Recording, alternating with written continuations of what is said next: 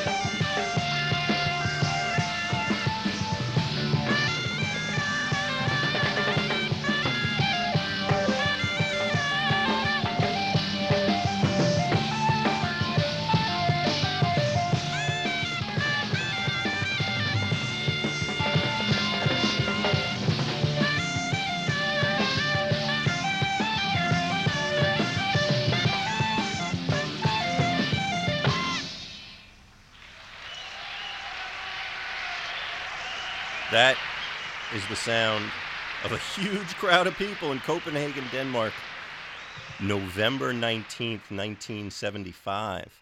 And they were cheering for the band Weather Report. Welcome to Deep Focus on WKCR FM New York. My name is Mitch Goldman. Tonight, from now till 9 p.m., for the next three hours, we are going to be uh, exploring some music that needs to be rediscovered.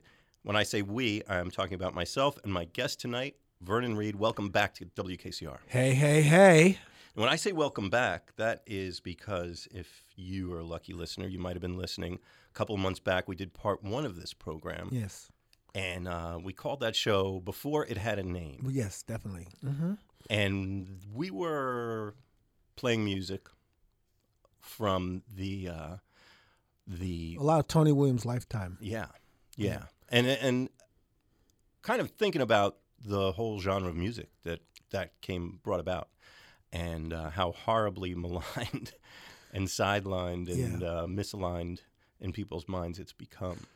Yeah, you know, the so-called jazz fusion or jazz rock music, uh, the kind of combination of rock and jazz music, and and there there are many, um, you know, there, I mean, there there were many groups that um, dipped into this, and and interestingly enough, there were. Uh, sort of jazz rock fusions and then rock jazz fusions, like you could say, the music that Jeff Beck um, started to do. His instrumental music took a decidedly more improvisational turn, and it was sort of embracing of this idea from the rock side. And a lot of this, you could say that Miles Davis, you know, post in a silent way was was very much. I mean, a lot of the band, the feature band leaders were members of, you know, the various ensembles that he kind of put together, uh, you know, in the late in the late '60s, you know, post the the second quintet, you know. Um, but actually, in the last time we did this, we talked about the fact that it was actually Tony Williams who really was the progenitor of what we now refer to as jazz rock fusion. And for a long time, I had it twisted that it was that it all came from Miles, but in reality, I think a lot of people still think that. Yeah, Absolutely. Yeah, and, and and in reality, you know, it was Tony Williams who, uh, the Wonderkinder, the youngest member of his ensemble, who was the one the kid that was into the British invasion bands and you know was just just was a firecracker going his own way. You know, he started something that we're only still coming to grips with because not only did was he the band leader who introduced the world to John McLaughlin, who went on to to fame as the leader of the Mahavishnu Orchestra. I mean, he was uh, Lifetime was very very misunderstood in its time, and um, one of the things about that band was that uh, Tony's vocals, you know, whenever Tony sang, he got slammed for it. Like you know, like they could never deny his genius as a drummer, but it was often like, oh, if only Tony didn't sing. But it's interesting to listen to a lot of the pieces now, and, and, like a bona fide classic like "There Comes a Time," and you you you'll hear the the roots of what you hear in alternative rock, like just just you know decades um, before, you know. if- So anyway, if you hear a song like "Where" and whatever, um, Now, full disclosure, yes, among the bands that you lead or co-lead, and there are quite a few Oh, now. yeah, I'm well, losing count. Yeah, okay. we'll get to that. Um, is a band called Spectrum Road. Yes. that's inspired directly by the music of Tony Williams. lifetime. Absolutely, you know, and Spectrum Road, you know, it's it's. Um, I'm really really honored to to work in that ensemble with um, Jack Bruce from Queen uh, Cream. I was like Queen from Cream. That'd be interesting. that would have been interesting, right? Jack Bruce of Cream fame uh, and many other projects. Um, uh, Cindy Blackman Santana, who was just newly married uh, when we were recording um, the Spectrum Road record on drums, and John Medeski uh, of Medeski Martin and Wood on keyboards and and uh, playing organ and clavinet and mellotron. And you know that's something that's going to be a record that's going to be coming out in the spring, and, and really looking forward to doing area shows and touring with that ensemble. But anyway, you know this this this is this this show is Yeah, that that was part one. That was part one. show we were playing, and we had some. We uncovered some tremendous. Oh my god! Oh my god! uh, previously unknown live recordings. Oh, oh my god! Incredible. this is kind of this is an ongoing conversation that Deep Focus has been exploring. We did, you know, all the stuff that we did, some things that you were not part of, but what Jimi Hendrix was doing at Oh, that same time, sure. what Miles Davis was doing at that Absolutely. same time, and all of these things colliding in this magnificent way. Much of it centered in New York specifically, yeah, definitely. and radiating out to the world. So now we're setting the clock forward about six years. Now it's the mid 70s, an even more reviled topic in music Mm. than jazz rock fusion is probably the mid 70s. Oh sure. We, we are smashing every preconceived notion tonight. Well, you know, I mean, a lot of times, it, I mean, it's time. It's like sort of time to kind of reassess and and and kind of actually listen. You know, people. There are so many musics that when you go back to them and just listen to to it without the framework of the times that they were at the time, and you you you have a, a kind of reassessment. I remember Led Zeppelin was a band that was despised. I mean, uh, it was completely reviled and despised for, for so many reasons. And in the 80s, there was this kind of reassessment of like, people started to go back and go, wait a minute, this is great. This is actually this is actually rocks. And people, you know, have reassessed that music, and that happens a lot. And sometimes things that were groovy at one time are not so groovy now, and and other things that were like, oh, that was that was terrible. You turn around and go, you know, that was actually great. Like one of the things that's very interesting about some what we're going to be listening to is a lot of Weather Report. You know, the thing about Weather Report, the, the two constants in that band, and, and you could say the band was co-led by Joe Zawinul, keyboardist and synthesist and composer, and as well as Wayne Shorter, the saxophonist and composer, arranger. And they were the constant in that band. And everything else, the drums, the bass, and percussion would change constantly. Although the instrumentation varied very little. Yeah, at the very beginning, there was a brief a brief dalliance with um, guitar. Uh, Ralph Towner uh, played, you know, on in a recording setting, but that didn't didn't last. Um, but essentially, it was uh, pretty much a quintet, it, which revolved around having a a, ba- a melodic bassist, um, a, a, a kicking drummer, and always, almost in every version of the band, a, a really enigmatic and unique percussionist. You know, saying, Yeah. and the percussionist would. The range of what they would do is that they, of course, they would play multi-ethnic percussion, but they would yell, they would carry on. Yeah, a lot of drama, a lot of uh, very noteworthy Brazilian percussionists in particular. Absolutely. Now, um, this was, if you are not familiar with Weather Report, this was a hugely, became a hugely popular band. It, it's very strange because it's very interesting to consider the career of the band because it started out as many of the post Miles um, sidemen. You, could say, like when Herbie Hancock, you know, the first things that he did were like Sextant and which were pretty blatantly. yeah, they were very, very. It was clearly, I mean, Miles. Miles was in their heads, and Yeah. Miles was still.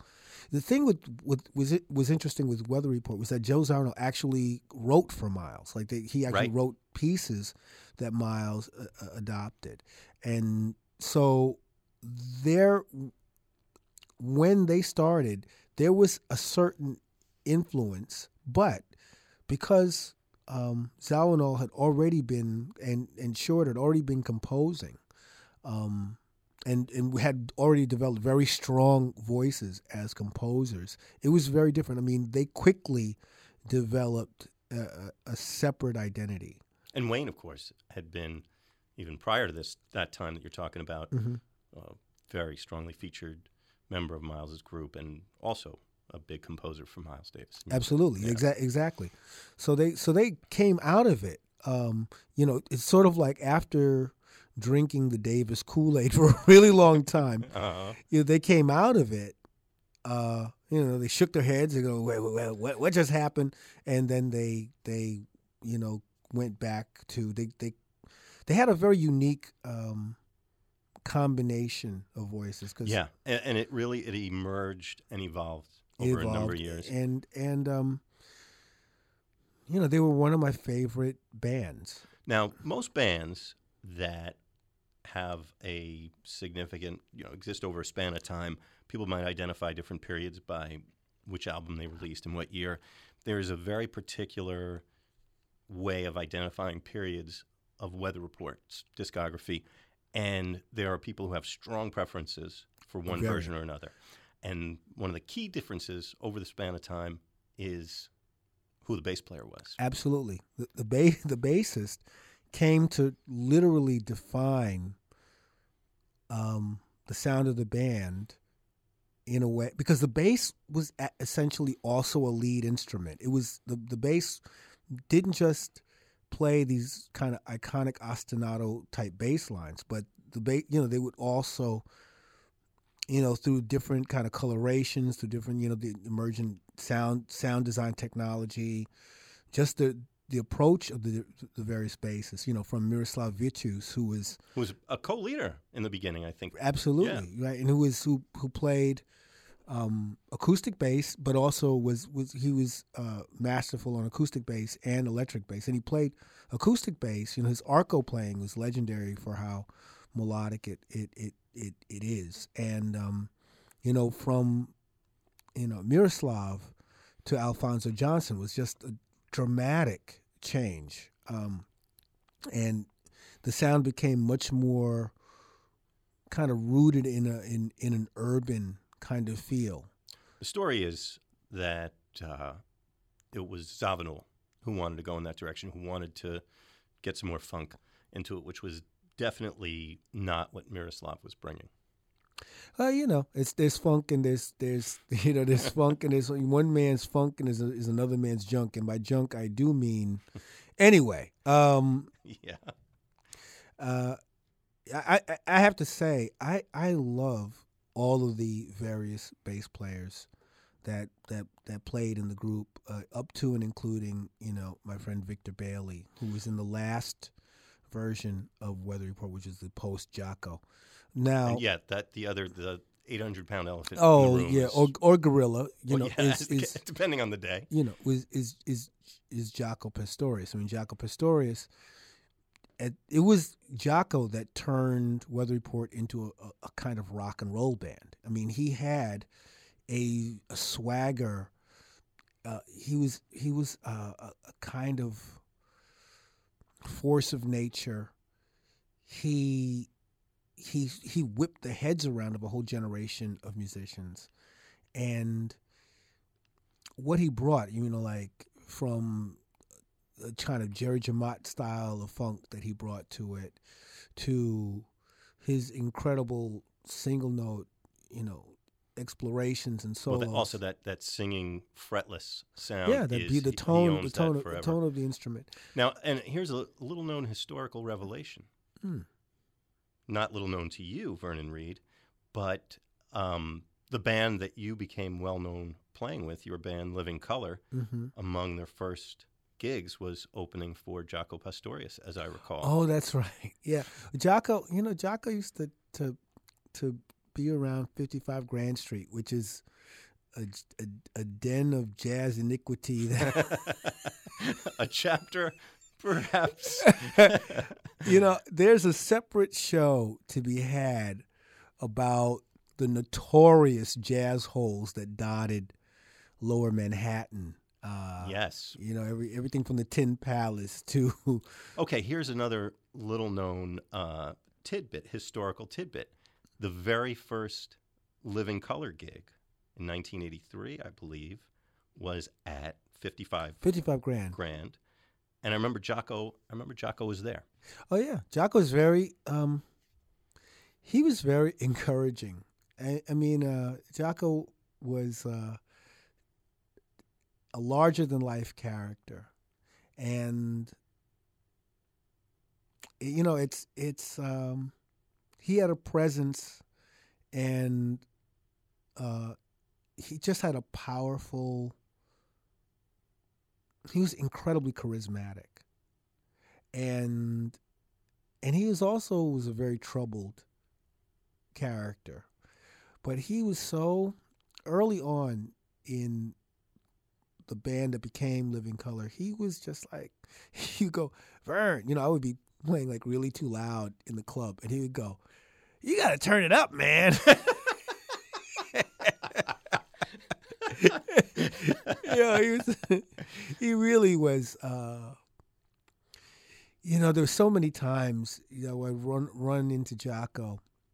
You did, and Jaco was somebody you would run into. He would, Yeah. he would be around. He would be. Uh, You know, he was he was around, and he was he was dry long so he was really a down to earth, manic character, and so many times at various jazz festivals, running into him was was was was completely uh, a unique experience, and uh, he was often wild eyed and raving, but but for real, um, you know, the world, the music is poorer for him not being here. I mean, it, I I remember when I got news of his passing, remember more anger than sorrow, because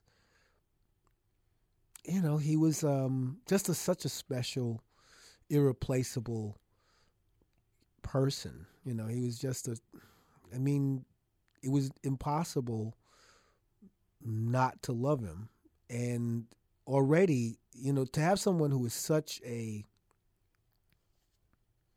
He was already iconic, and yeah, he was. Now we're talking the time you were hanging with him. He had been the bassist in Weather Report from mid '70s into early '80s, yeah, and this is now early into mid '80s. mid '80s, and he had, and he had, he was yeah. leading his own ensembles, and he had all kinds of other things going on.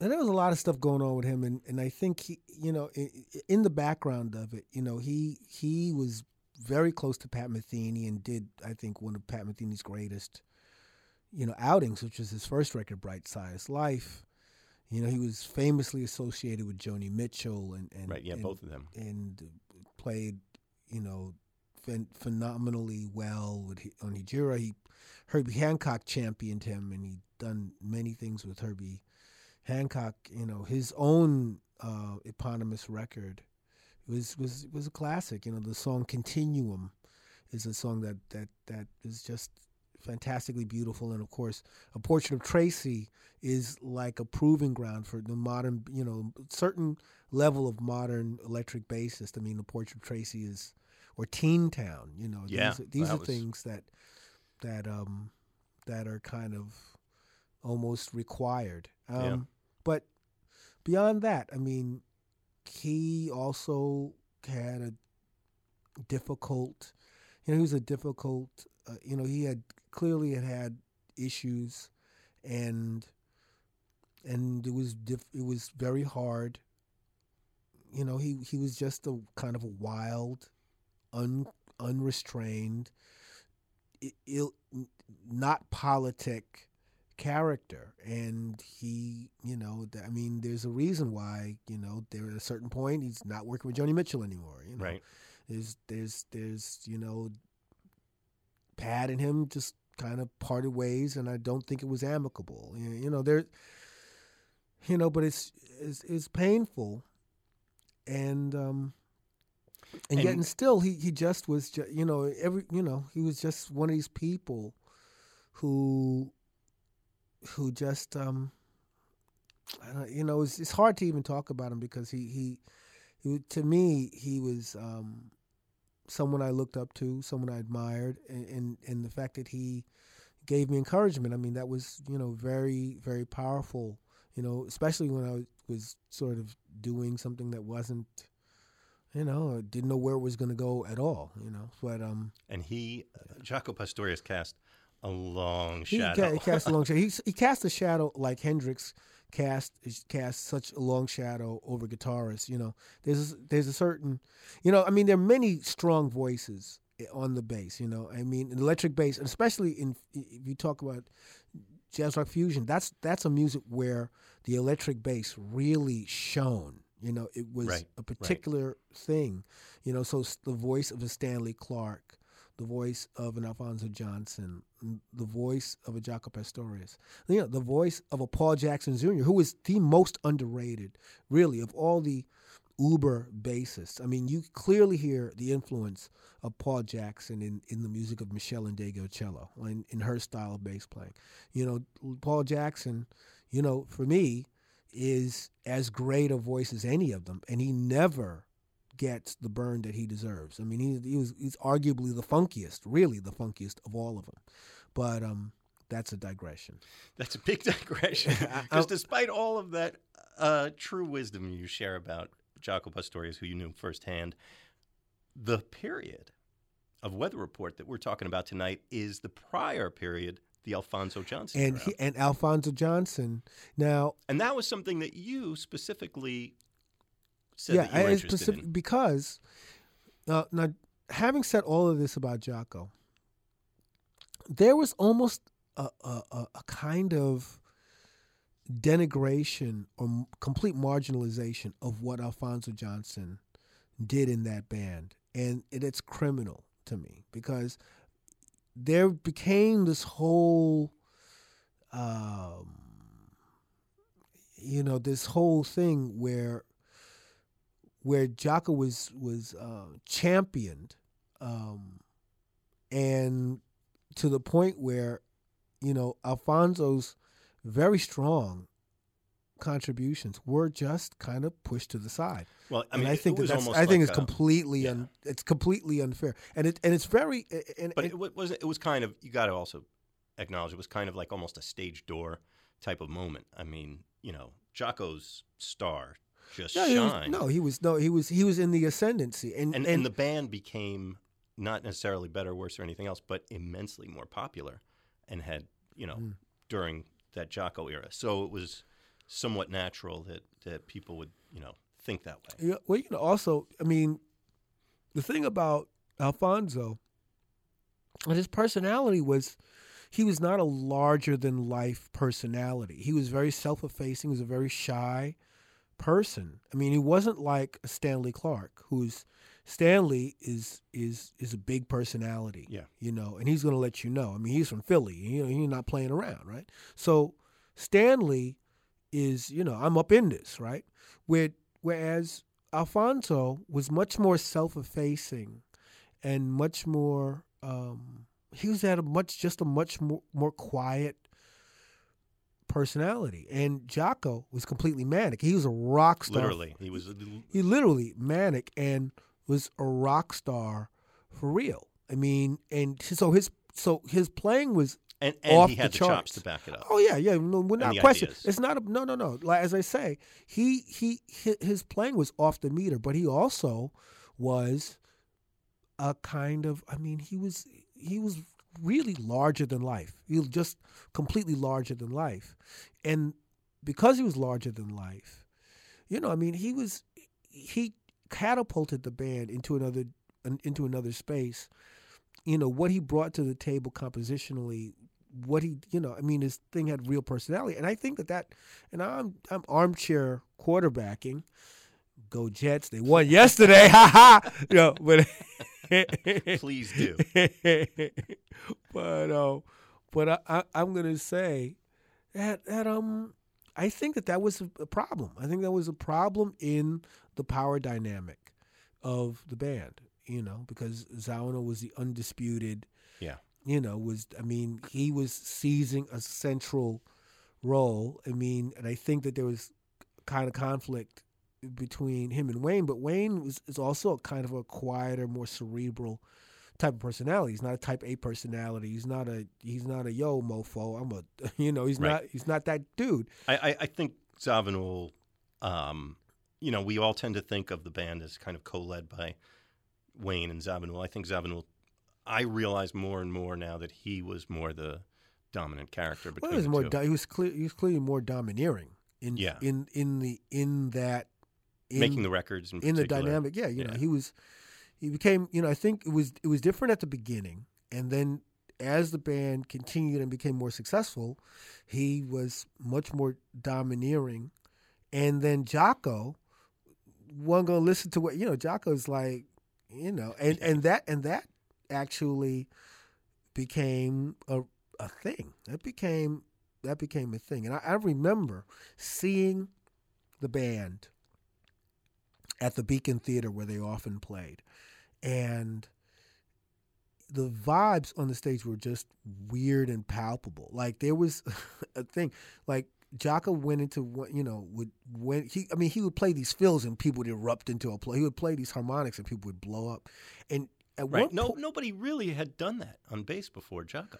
well, I mean, the, I mean, but but the way he but the way he featured harmonics and used Yeah. that color, I mean, he he revolutionized that in the in he revolutionized that in the bass. I mean, I would say, I mean, there are other players, lesser known players. Like there was a player named Leroy Seals, who's not really so well known, but I remember Leroy Seals. You know, he actually. Um, Played on Strata East. There's there's some Strata East records that feature him, and he's not. His name is not a name that's su- that's very well known, but he was fantastic.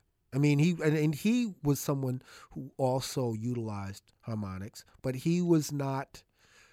You know, he wasn't in the kind of ensembles where that was. Um, that where where wasn't that you know, so he wasn't you know it was it's funny because I remember hearing Leroy Sisson going, wow, that's so it's so he had his own thing, but it, you know, anyway, it was an emergent thing, and Jaco pushed the evolution of it, and you know, he revolutionized the role of the instrument in, in a way that that can't that you know you would be you'd be it wouldn't be accurate to deny it. So it's not really about that, but the point of list checking out Alphonso Johnson because I think Alphonso Johnson is tremendous. I thought what he did with that band was tremendous, and it's it's it's been overlooked for just really a long time. I, I, I now I saw the band. Uh, they were, I saw the band in in pretty much at least three incarnations. I saw it in, uh, with Alphonso Johnson um, a couple of times. I saw it with uh, Jaco um, several times, and I, I saw the uh, Victor Bailey Omar Hakim um, uh, version of the band. And at, by the time Victor and and uh, Omar, that the whole drum and and that whole who was going to be the next drummer and the next bass player became a thing. You know, that became like just right? a, yeah, yeah. Who's it going to be? who's it going to be? That became like a real a real thing. And um, I have to say that um, when I remember seeing Weather Report um, opening for Earth, Wind, and Fire at Madison Square Garden. It was crazy. And this was around the time, this is Ndugu, Leon Chancler, right, right. was the drummer at that time. Really? Yes, Ndugu. This was, this I is, thought he never toured with the band. oh no, he definitely, no, Ndugu, yeah, Ndugu, I believe that was Ndugu. who- Wow, Yeah. that's a And surprise. Um, and this is during the time of tail Tale Spinnin'. Okay, now this. So that was Yeah, Ndugu Ndugu was the drummer for Tale Spinnin'. Right. He on, he's on the album. He's I on the album, Think and I- he toured maybe, but uh, yeah, Tale Spinnin' and Mysterious Traveler are the era that we're talking about. If you're familiar with Weather Report's albums, that's Yes. those are that's basically the Yeah, Alphonso and, Johnson And, and, kinda- you would say, and you would say, and Black Market is the album of transition between Alphonso Johnson and Jaco Pastorius because, um, oh, no, no. Excuse my lack of scholarship on this Anyway, point, but but no, but it, no, but you're here. You're no, not- but that, no, but at, that that record is the transitional yeah. record. Um, In any case, yes. well, now I want to ask you when we first started talking about this, one of Mhm. the first things that you said to me was, "See if you can find a live version."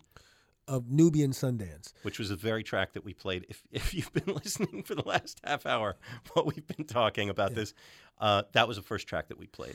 Yeah, we see, I have a of of my particular favorite record um, in the Weather Report of is Mysterious Traveler.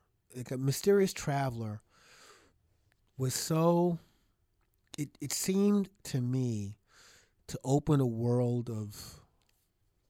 Um, now, mind you, I was a teenager when this record came out, but it, it was it was magical. There was something, everything from the cover, which is a cover of it's, it's like a photograph of a shooting star. Um, and the song Nubian Sundance was um you know it struck me in a particular way and I, and, and I have to say part of that has to do with me being a comic book fan and and being a fan of, of Jack Kirby's uh, creation the Black Panther and it seemed to me that this would be the Wakanda national anthem. it was there's something about this tune that seized my imagination. Like I would listen to the song, and at this time there weren't music videos, but it would be it was like a soundtrack to a movie unspooling in my mind. You know, and mm-hmm. uh, and and it's so that record just. Uh, I love it. You know, it's funny. I hadn't listened to it in a long time before we started getting ready for this show, and it struck me that one song sounds more like the Decoding Society, the band that you had been in, right. than just about anything that I can think of that was recorded by anybody other than Shannon Jackson and the Decoding Society. Well, it was a huge. I, I tell you, it it, it just um, left an imprint. I mean, the two songs that left uh, that and Cucumber Slumber, um, which I listened to Cucumber Slumber so much that uh, you know I could I could.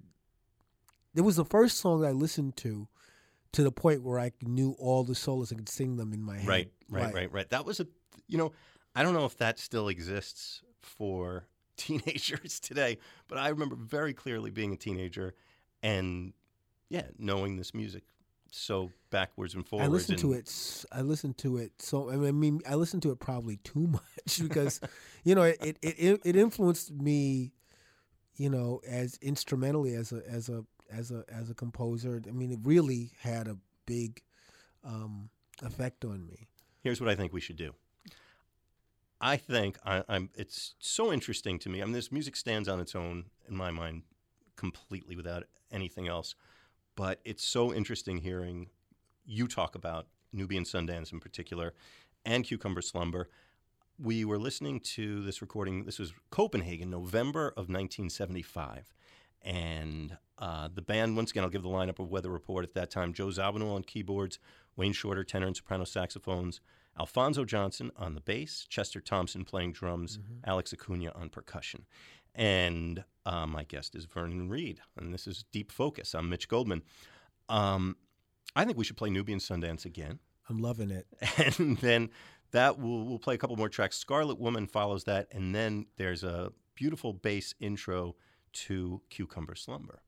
Great. There it is. Yeah, it's it's interesting to, to talk about a band that that had no guitar player. yeah, I'm so was so into this band this is uh, oh, hope you're getting uh, enjoying listening to this. This is an extraordinarily rare recording that almost no one has heard who was not in Copenhagen in 1975, and uh, we have it for you from the WKCR archives. This is Weather Report on WKCR. Right on.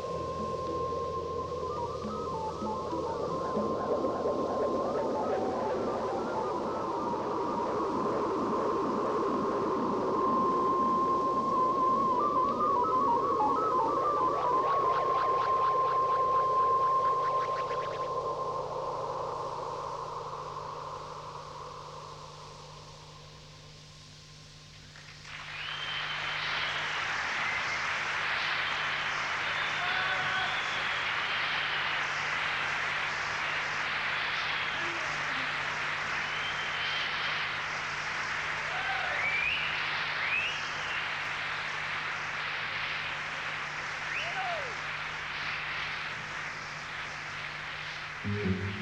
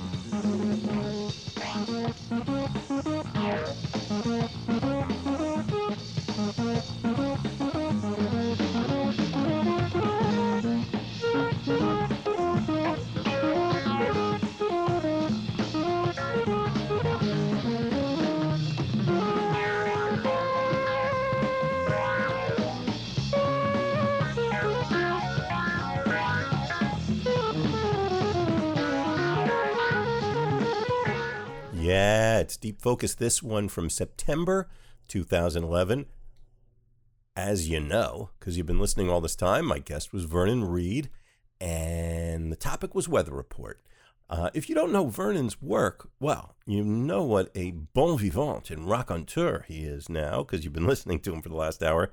He is a spellbounding musician. I urge you to find some of his music and see what he's done. Uh, the easiest thing to find is going to be his band Living Colour. But uh, that is, as we say, the tip of the iceberg. And uh, you can also listen to uh, that was part one of this broadcast. There's two more parts you can find. And you can find them on your favorite podcasting app, which might be where you found this. You can also always get us at the hosting site, which is mitchgoldman.podbean.com. And guess what? This episode, yup, this one is our 100th episode.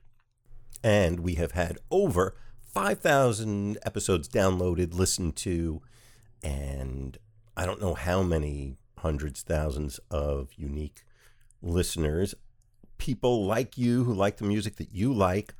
But I can tell you that you are, people like you are all over the world. We've got listeners in every corner of this planet, maybe some other places outside the planet I don't even know about. But I'll tell you how you might find some of them. Come hang out with us at Instagram. Go to Deep Focus Podcast, follow us there, and you'll always know what episode's coming up that week. I find photos of these artists and uh, discussion of the show, calling me out on whatever mistakes I make. Got some very dedicated listeners. Doing my best, I tell you. All right, so this was episode one. There's two more parts of this Vernon Reid on Weather Report from September of 2011.